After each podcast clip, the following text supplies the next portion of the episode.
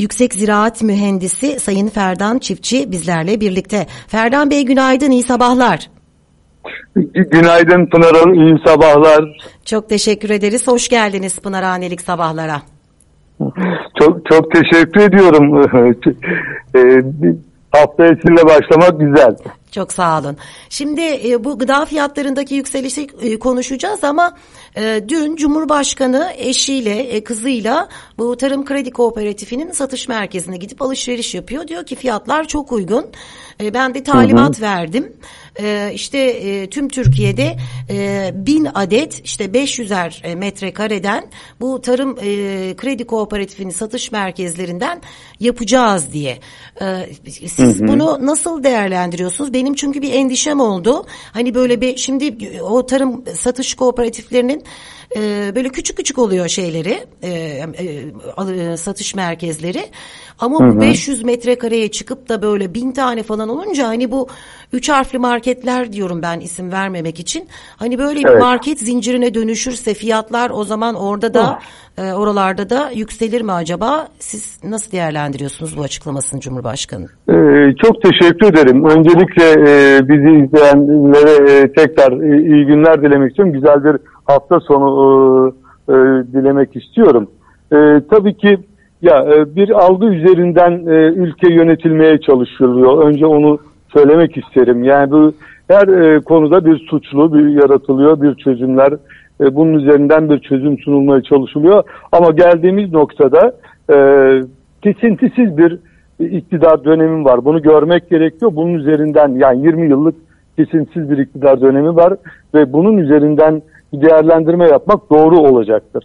E, böyle baktığımızda da e, tarımda ve gıdadaki ilişkin sorunların çözülemediğini görüyoruz. Hep bir yeni bir, bir milli tarım politikası, e, farklı e, uygulamalar, yeni yeni tarım stratejileri gibi en sonunda dijital tarım pazarına gelen ve işte içinde gıda fiyatlarıyla ilgili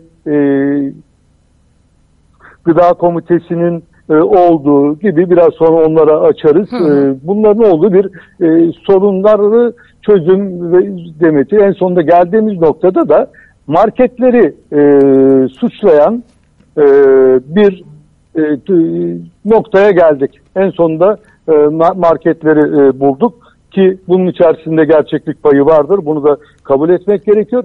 Ama bunun tek sebebi burada değil yani. Soru soru şu. Ee, de evet marketler burada, zincir marketler bu konuda sorumlu ve sorunlu.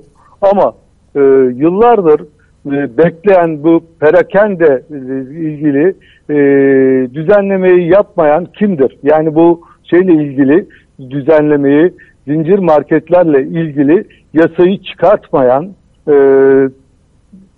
bir iktidar var ortada. Bunun üzerinden e, tekrar bu algıyla e, bir suçluymuş gibi yaratılmasını kabul etmiyorum çok net bir şekilde e, şeydi.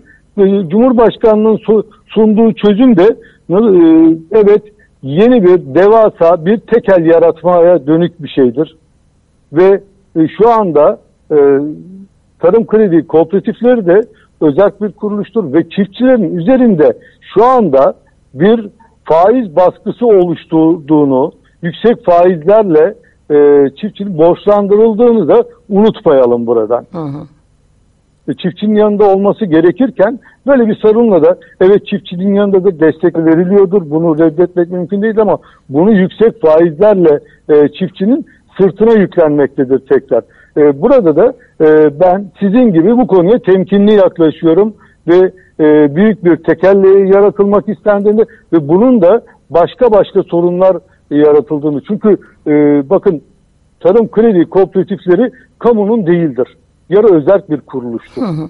Bir şirket gibi çalışır e, ve o nedenle de e, sıkıntılı bir e, sürece doğru evrildiğimizin bir işaretidir. Başka başka sorunların yaşanacağına e, ilişkin e, bir e, soru işaretlerini benim kafamda açıkçası arttırmıştır. Hani mesela çözüm olarak hani keşke biz kooperatifleşmeyi özendireceğiz.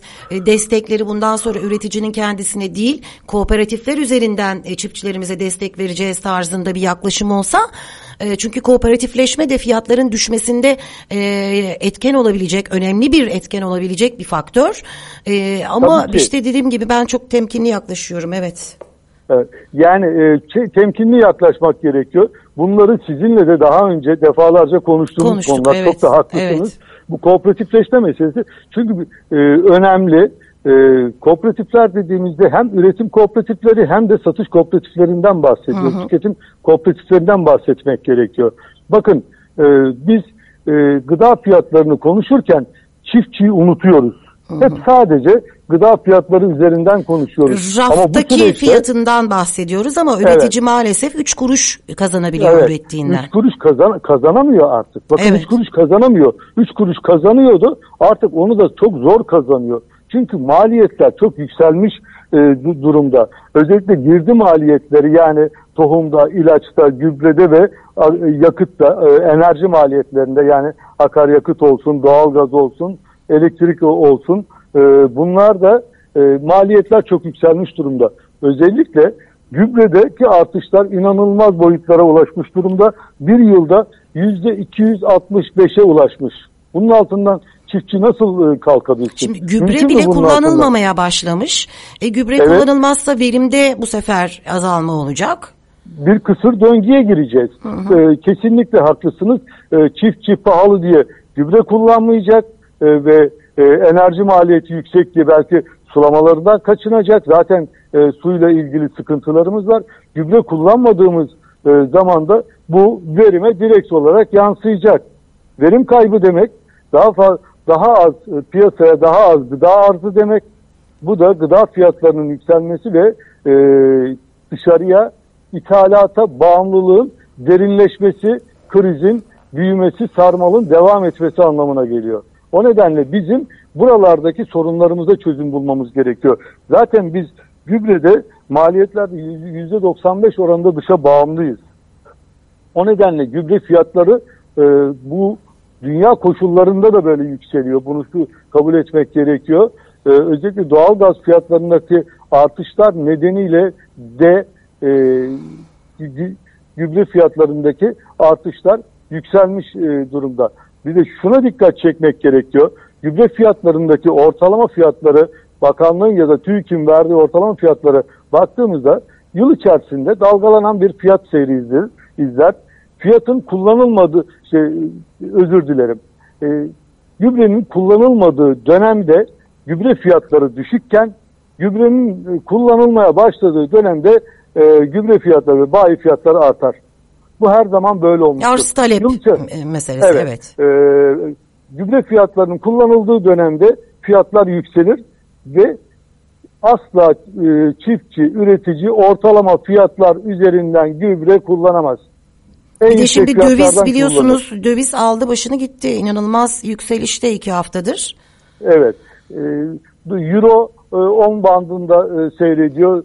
Dolar 9'a e, ramak kalmış evet. durumda. E, yıl sonu tahminini şimdiden yakın Merkez Bankası'nın yıl sonu tahmini e, 9 TL iken biz 9 TL'yi herhalde bugün de görebiliriz. Hı hı. Yarın da görebiliriz. E, her an e, ona yaklaşmış durumdayız zaten şu anda. E, o bir de bu iklim krizine bu, de değinelim. Susuzluk e, konusu da çok önemli çünkü. Bakın e, iklim krizi zaten bu bütüncül bunlarla birlikte düşündüğümüzde iklim krizinin etkileri çok daha fazla. Değil Yıllardır mi? tartıştığımız küresel ısınma ya da iklim değişikliği vardır yoktur tartışmasından geçtik. Doğa bize bunu öğretti ve biz şimdi bunu çok derin yaşamaya başladık. İklim krizi de, dediğimizde e, ekstrem iklim olaylarının daha sık yaşanır e, ve daha şiddetli yaşanır e, bir halinden bahsediyoruz. İklim de, iklim e, atmosferik olayların e, sıcaklık, yağış, nem, basınç gibi e, atmosfer uzun yıllar ortalamasıdır. Bu uzun yıllar ortalamasındaki sapmaların e, artık çok hızlı değiştiğinden bahsediyoruz. İklimler değişir. E, dünyamız 4,5 milyar yıl yaşında e, ve e, bu yaşlı dünyamız çok fazla iklim değişiklikleri yaşadı. Bu bir döngü aslında. Bunu da kabul edelim. Ancak 19. yüzyıldan sonra insan eliyle oluşan e, etki çok fazla artmış durumda e, bu, bu burada. Bizim buna ilişkin e, kay, önlemlerimizi dünya olarak da Türkiye olarak da almak zorundayız. Ama biz kendimize bakacağız. Burada iki şey var. İklim krizinin etkilerini biz aşırı yağış, aşırı sıcak, eksik yağış, eksik sıcaklar, e, erken e, sonbahar donları, e, geç ilkbahar donları şeklinde e, yaşıyoruz ve bu da e, bize aynı zamanda susuzluk olarak yaşıyoruz. Bu da verim kaybı, e, kalite kaybı olarak tarıma yansıyor ve e, burada üretim kaybı da ne yazık ki gıda arzına, gıda fiyatlarına yansıyor. Bu zincirleme etki e, de, devam ediyor. Buradan hem en fazla üretici etkileniyor. Bunu söyleyelim. E, birinci derecede burada bu zor koşullarda üretmeye çalışan e, üreticinin kaybı demektir. Çünkü e, kuraklık olur, üretici etkilenir. Zamansız aşırı yağış olur, üretici etkilenir. Tabii. Fırtına olur, etkilenir. Dolu olur, etkilenir. Don olur, etkilenir. Yani bu kadar zor koşullarda üretmeye çalışırken e, bir de e, bunu fiyatlı olarak karşılığını alamadığı zaman çiftçi e, elbette e, üretmekten vazgeçecek boyutlara gelmiştir. Bu nedenle de hem e, bu uygulanan politikalar nedeniyle son yıllarda da buna eklimlenen e, iklim krizinin etkileri nedeniyle 3 milyon 300 bin hektar alanda üretimden çıkmıştır üretici. Aynen. Bunu üretmekten vazgeçmiştir. Bu çok büyük bir alandır. Çok çok büyük ve korkunç hatta. E, kor, korkunç bir rakamdır. E, bunları döndürecek, e, bunları döndürebilir miyiz? Evet döndürebiliriz. Önlemler alabilir miyiz? Evet alabiliriz. İklim değişikliğine ilişkin temel kaygımız tabii ki öncelikle kuraklık, su kaybı. Bizim su havzalarımızı bir kere temiz kullanmamız gerekiyor. Temiz tutmamız gerekiyor. Su havzalarında madencilik, sanayi faaliyetlerine izin vermememiz gerekiyor. Evsel atıkların, sanayi atıklarının gelişi güzel e, su havzalarına, e, temiz su kaynaklarımıza boşaltılmaması gerekiyor. Aynı zamanda su kirliliğinden etkilenen, susuzluktan etkilenen tarımın e, tabii ki e, aynı zamanda kirletici bir yönü de var. Tarımda aşırı kimyasal kullanımı nedeniyle de su kaynaklarımıza etkileri vardır.